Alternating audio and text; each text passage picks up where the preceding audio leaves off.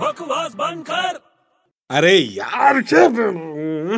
क्या हुआ इतना फ्रस्ट्रेट क्यों हो रहा है अरे यार मैं चाबी अंदर भूल के यार घर लॉक करके बाहर आ गया अरे तू अजीब आदमी है यार तूने अंदर से घर लॉक किया कैसे